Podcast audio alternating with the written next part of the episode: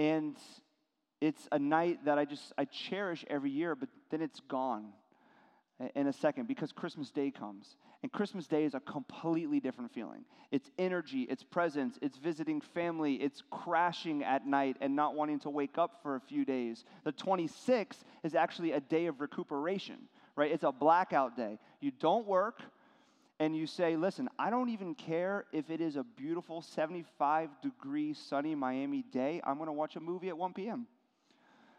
because you're exhausted the whole season, all the parties, all the events, all the things happening, and you're exhausted at the end of it. But this night, this simple, beautiful, nostalgic night, the stillness of it, I love it.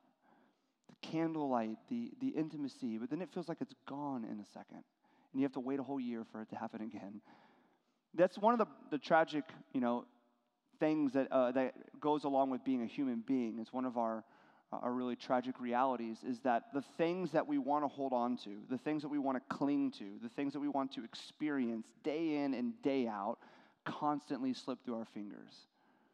We want thing, we want to feel connected, we want to feel filled, we want to feel engaged, we want all these things for our life, and we work hard for them and we strive after them and we think about them and we, we write the notes down and we give the goals and we got the resolutions coming up and we have all these things in life we want to experience, and it feels like constantly the things that we desire most are slipping through our fingers, and we have to try to grab them again. And this is certainly true of faith. This is certainly true of the experience of faith, right? Faith is really a, a, a, journey of, of ebbing and flowing in and out of deep connectedness to God. Sometimes you're in the valley and God feels really disconnected. We talked about that last night as we were closing our Advent season.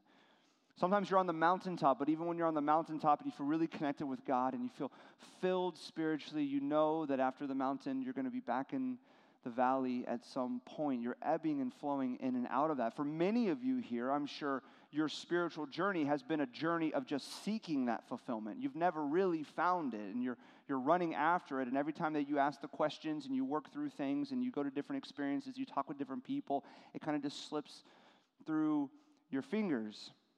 This is why oftentimes in the church, there's terms that we use. We say that I'm feeling spiritually dry, or I'm feeling burnt out, or even, I'm just feeling indifferent.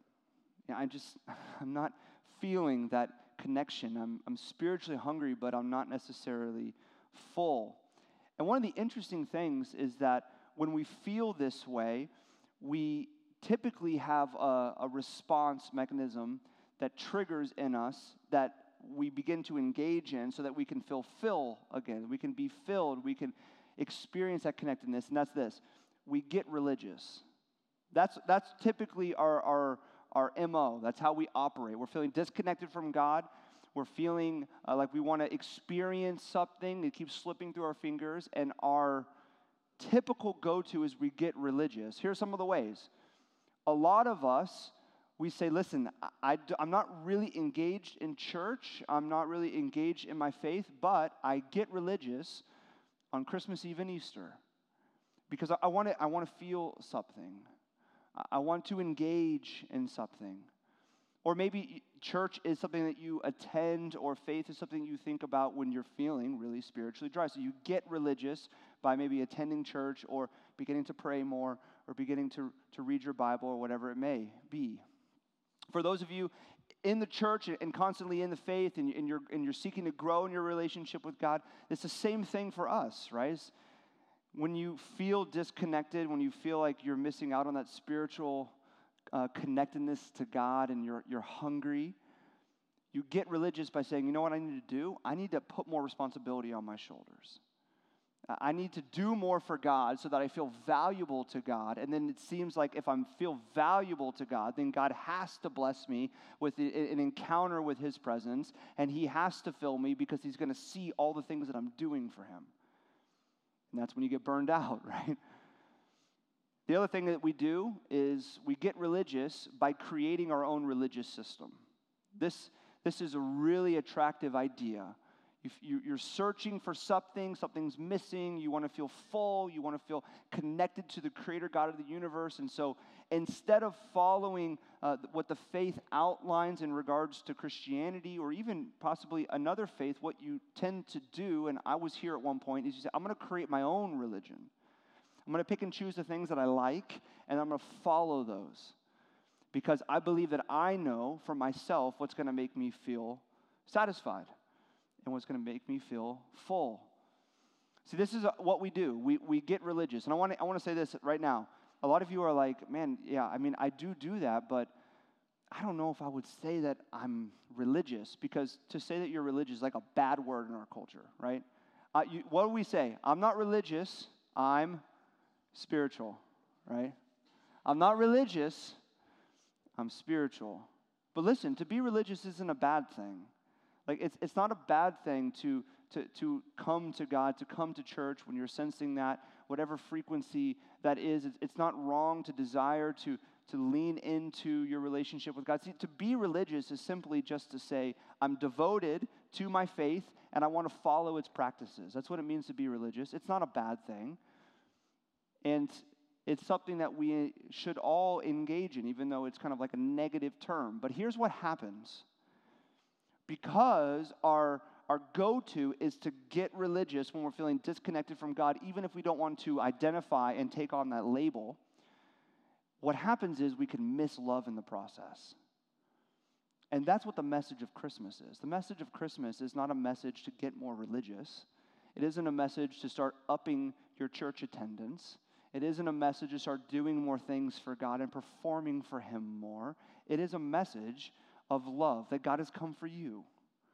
You didn't do anything, and yet God has come for you. He was born for you, the Savior of the world, the, the uncreated God has, was formed in Mary's womb and born some 2,000 years ago, and we're still celebrating it because Jesus' life and his death and his resurrection changed the world. And that's why we're here. It's not a message of engaging and performing and getting more religious, it's a message of love Brent, um, Brennan Manning is a, an author. He wrote this incredible book. It's called The Ragamuffin Gospel. I encourage everyone to read it if you've never read it before. He has this great quote. He says, My deepest awareness of myself is that I'm deeply loved by Jesus Christ, and I have done nothing to earn it or deserve it. My deepest awareness of myself, of who I am, is not what I can offer God. It's not what I can perform. It's not my obedience. It's not my church attendance. It's, it's nothing. It's just that I'm loved by Christ and I've done nothing for it. That's the message of Christmas that God came for you, Emmanuel, God with us, and you didn't do anything to usher God here. He came for you. And so, as we kind of briefly unpack this transformative truth of Christmas tonight, I want to look at a passage that you probably were not expecting to hear at a Christmas Eve service. Typically, when you go to a Christmas Eve service, it's Mary and it's Joseph and it's Jesus in the manger with the animals, and then the shepherds come and the wise men.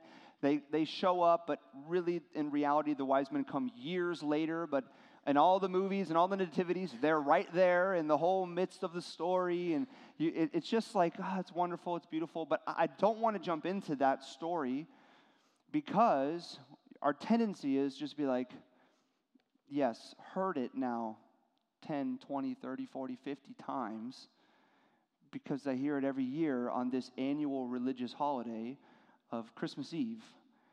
And so I'm going to go with a very obscure passage, a passage that speaks about Jesus when he's 12 years old. In the book of Luke, after the birth story, this story comes right after. And this is the only place in the entire Bible that we get a glimpse into Jesus' life when he was a boy. We see Jesus' birth, and then we see Jesus when he enters into public ministry when he's about 30 years old. But this is the one place where you see him when he's a boy. So that's what I want to look at tonight briefly. In, in verse 41, you can read on the screen behind me. Here's what it says Now his parents, this is Mary and Joseph, went to Jerusalem every year at the feast of the Passover. So they had this kind of Christmas Eve tradition as well. Every year, they, they took this this pilgrimage to Jerusalem from Nazareth. It's, it's in a different region, so it's a long journey actually. It would take several weeks, and this was, you know, this was their vacation. They would take several weeks, they would go to Jerusalem for this annual religious holiday. And they would engage in it and they would, eh, they would spend time with friends and with family and they would go to a worship service and maybe they would light a candle. They would do the whole thing. And then they would head back home after. This was an annual tradition. It says that when he, that's Jesus, was 12 years old, they went up according to the custom. So they went to Jerusalem. And when the feast had ended, when the holiday was over, they were returning back to their city of Nazareth. But the boy Jesus stayed behind in Jerusalem. His parents did not know it, but supposing him to be in the group, they went on a day's journey. So they obviously came to Jerusalem with this big group of friends and family, and it was a caravan, and they, they, they partied together, and they had dinner, and they celebrated, and had a great time. It was time to leave. They headed back home, and there was a big group. So Mary and Joseph thought to themselves, well, Jesus is 12. He's, you know, he's hanging with his friends, he's with the camels. I don't know what he's doing, but, you know, he's surely in the group. But then they began to search for him. Been, they're a day out now among their relatives and acquaintances. And when they did not find him, they returned to Jerusalem searching for him. Can you imagine how that felt? They're a day out of Jerusalem on the way home with their friends and family, thinking Jesus is just with the camels and his friends. And then it's, it's like, it's been 24 hours and we haven't seen Jesus. Where is he at? So they go around, they're talking to people, trying to find Jesus. They can't find him. Now it's like full panic. So they head back, a day's journey back to Jerusalem, one of the largest cities in the area, bustling city. We got to retrace our steps. We got to figure out where our son is. Where is Jesus? So they get back to the city, and it takes them three days to find him. Can you imagine how Mary and Joseph are three days to find Jesus in this city. It says this After three days, they found him in the temple, sitting among the teachers, listening to them and asking them questions. And all who heard him, that's Jesus, were amazed at his understanding and his answers. And when his parents saw him, they were astonished and probably angry. And his mother said to him, Son, why have you treated us so? Behold, your father and I have been searching for you in great distress. They, they come back to Jerusalem. They spend three days looking all over, frantic. I mean, you can imagine the interaction between Mary and Joseph, right? They're looking at each other like, where's our son? Where is Jesus? Fighting back tears. I don't know where he is. Let's check the first century playground. So they go to the first century playground. Like, no, he likes the swimming holes. Let's go to the swimming holes. He loves that bakery. Let's go to the bakery. He's going, they're going all over the city and they can't find him anywhere. And then at some point, they sit there after three days and they say, We should check the temple. Let's go to the temple. See, when you're reading this text, if you're like me, you think to yourself, wouldn't that have been your first stop?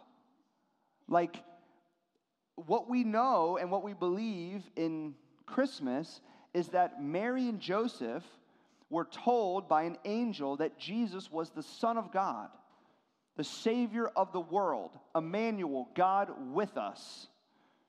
So if you lose Jesus and you come back to Jerusalem, where do you think the Son of God is going to be?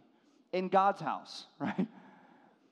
In the Father's house. Like, that's the obvious place. Why were they looking in the first century playground, in the bakery? Like, go to the temple. Look what Jesus says. He says to them, Why were you looking for me?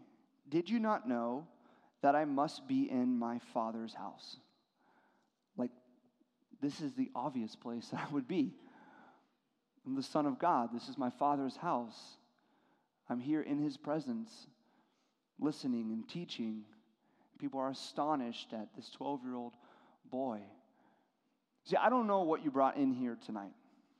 I don't know what kind of anxiety you're feeling, stress, doubt, fear, indifference. I don't know whether or not this is just an, an annual tradition to go to Christmas service. It's nostalgic, it's a time of, of remembrance and reflection. Some of you here, this is your church, and so you're here because this is an important event and you want to be with your church family to remember and to celebrate, celebrate Christ's birth. So we all bring different things here tonight, but I, I think many of us can relate with Mary and Joseph. And here's how we can relate with them. Regardless of what we're facing in our lives, regardless of how we feel and what we're going through and where our church is or whether we're searching for faith, we feel like we've lost Jesus. Feel like it's really hard to find him. That it he just sometimes slips through your fingers. You can't hold tightly to him in the way that you desire.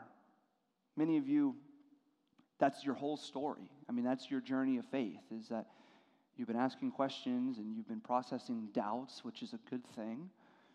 You've been asking the right questions about Jesus. You've engaged in different things and you've searched out different stuff to find fulfillment, but it just keeps slipping through your fingers and it feels like you just can't find him or whatever it is you're looking for. And many of you here, I know you, you know Jesus and you love Jesus and you believe in faith in the reality of who Jesus is, and yet you relate with Mary and Joseph. I relate with Mary and Joseph. Oftentimes it feels like you're not connected in the way that you desire, it just falls through your fingers. And, and what do we do? We begin to frantically run around to try to find answers, to try to find Jesus. And, and what our, our typical method is, is, as I said earlier, is we begin to get religious. And so here's what we do. I, I, I want to find Jesus. I want to be connected to Jesus. I want to find that joy and that hope and that peace and that strength. So I know where I'm going to find Jesus in my discipline, in my obedience is where I'm going to find him. Or you think to yourself, you know where I'm going to find Jesus? I'm going to find Jesus in my goodness. I'm just going to work really hard at being a good person because there is where I'm going to find him. Or I'm going to find him in my positive thinking. I'm going to work at being more positive in my thinking, and I think that's going to help me because sometimes I'm too much in my head. Or I'm going to find Jesus in some traditions that I'm going to engage in. You see, the message of Christmas is a very obvious message. The message of Christmas is that Jesus is here. He's Emmanuel, God with us, God with you, God for you. Jesus is here. The problem is, is that we look in the wrong places. We run around frantically searching in places that are not the obvious place. The obvious place is that He is here before you in faith. Not in your religious devotion, and He is here for you and with you in faith even if you fail constantly in your religious devotion. He's here for you. Through faith, the presence of God is made available to you. See, the promise of God coming into this world as a child and, and being nurtured by Mary and Joseph and being raised until he was 30 years old, and he spent these years of public ministry preaching forgiveness and love and the message of the kingdom, so much so that it eventually cost him his life, as we'll celebrate on Easter weekend, but he was buried, and three days later he came forth from the grave, and it transformed the whole world. Everything changed from that moment. The disciples' lives changed, the first century Jew, Jewish uh, world and kingdom, and the Roman king, everything changed.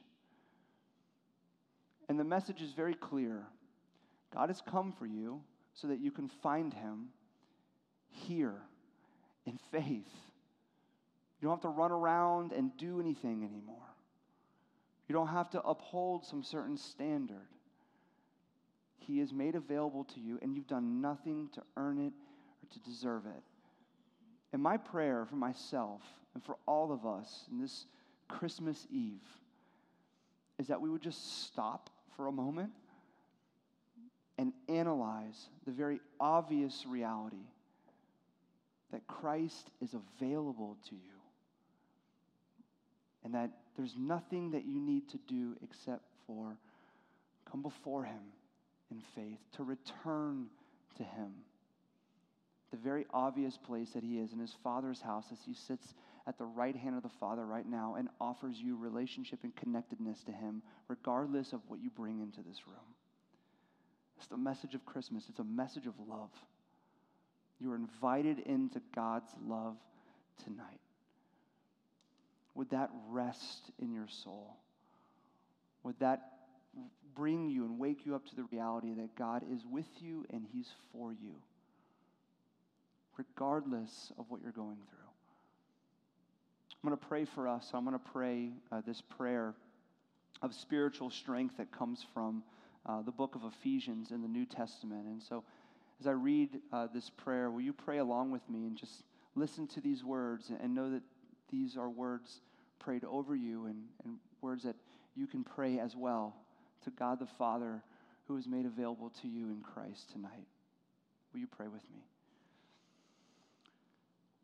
For this reason, I bow my knees before the Father, from whom every family in heaven and on earth is named that according to the riches of his glory, he may grant you to be strengthened with power through his Spirit in your inner being, so that Christ may dwell in your hearts through faith, that you, being rooted and grounded in love, may have strength to comprehend with all the saints what is the breadth and the length and the height and the depth and to know the love of Christ that surpasses knowledge, that you may be filled with all the fullness of God. Now, to him who is able to do far more abundantly than we all ask or think, according to the power at work within us, to him be the glory in the church and in Christ Jesus throughout all generations, forever and ever. And it is in the name of Jesus that we pray. Amen.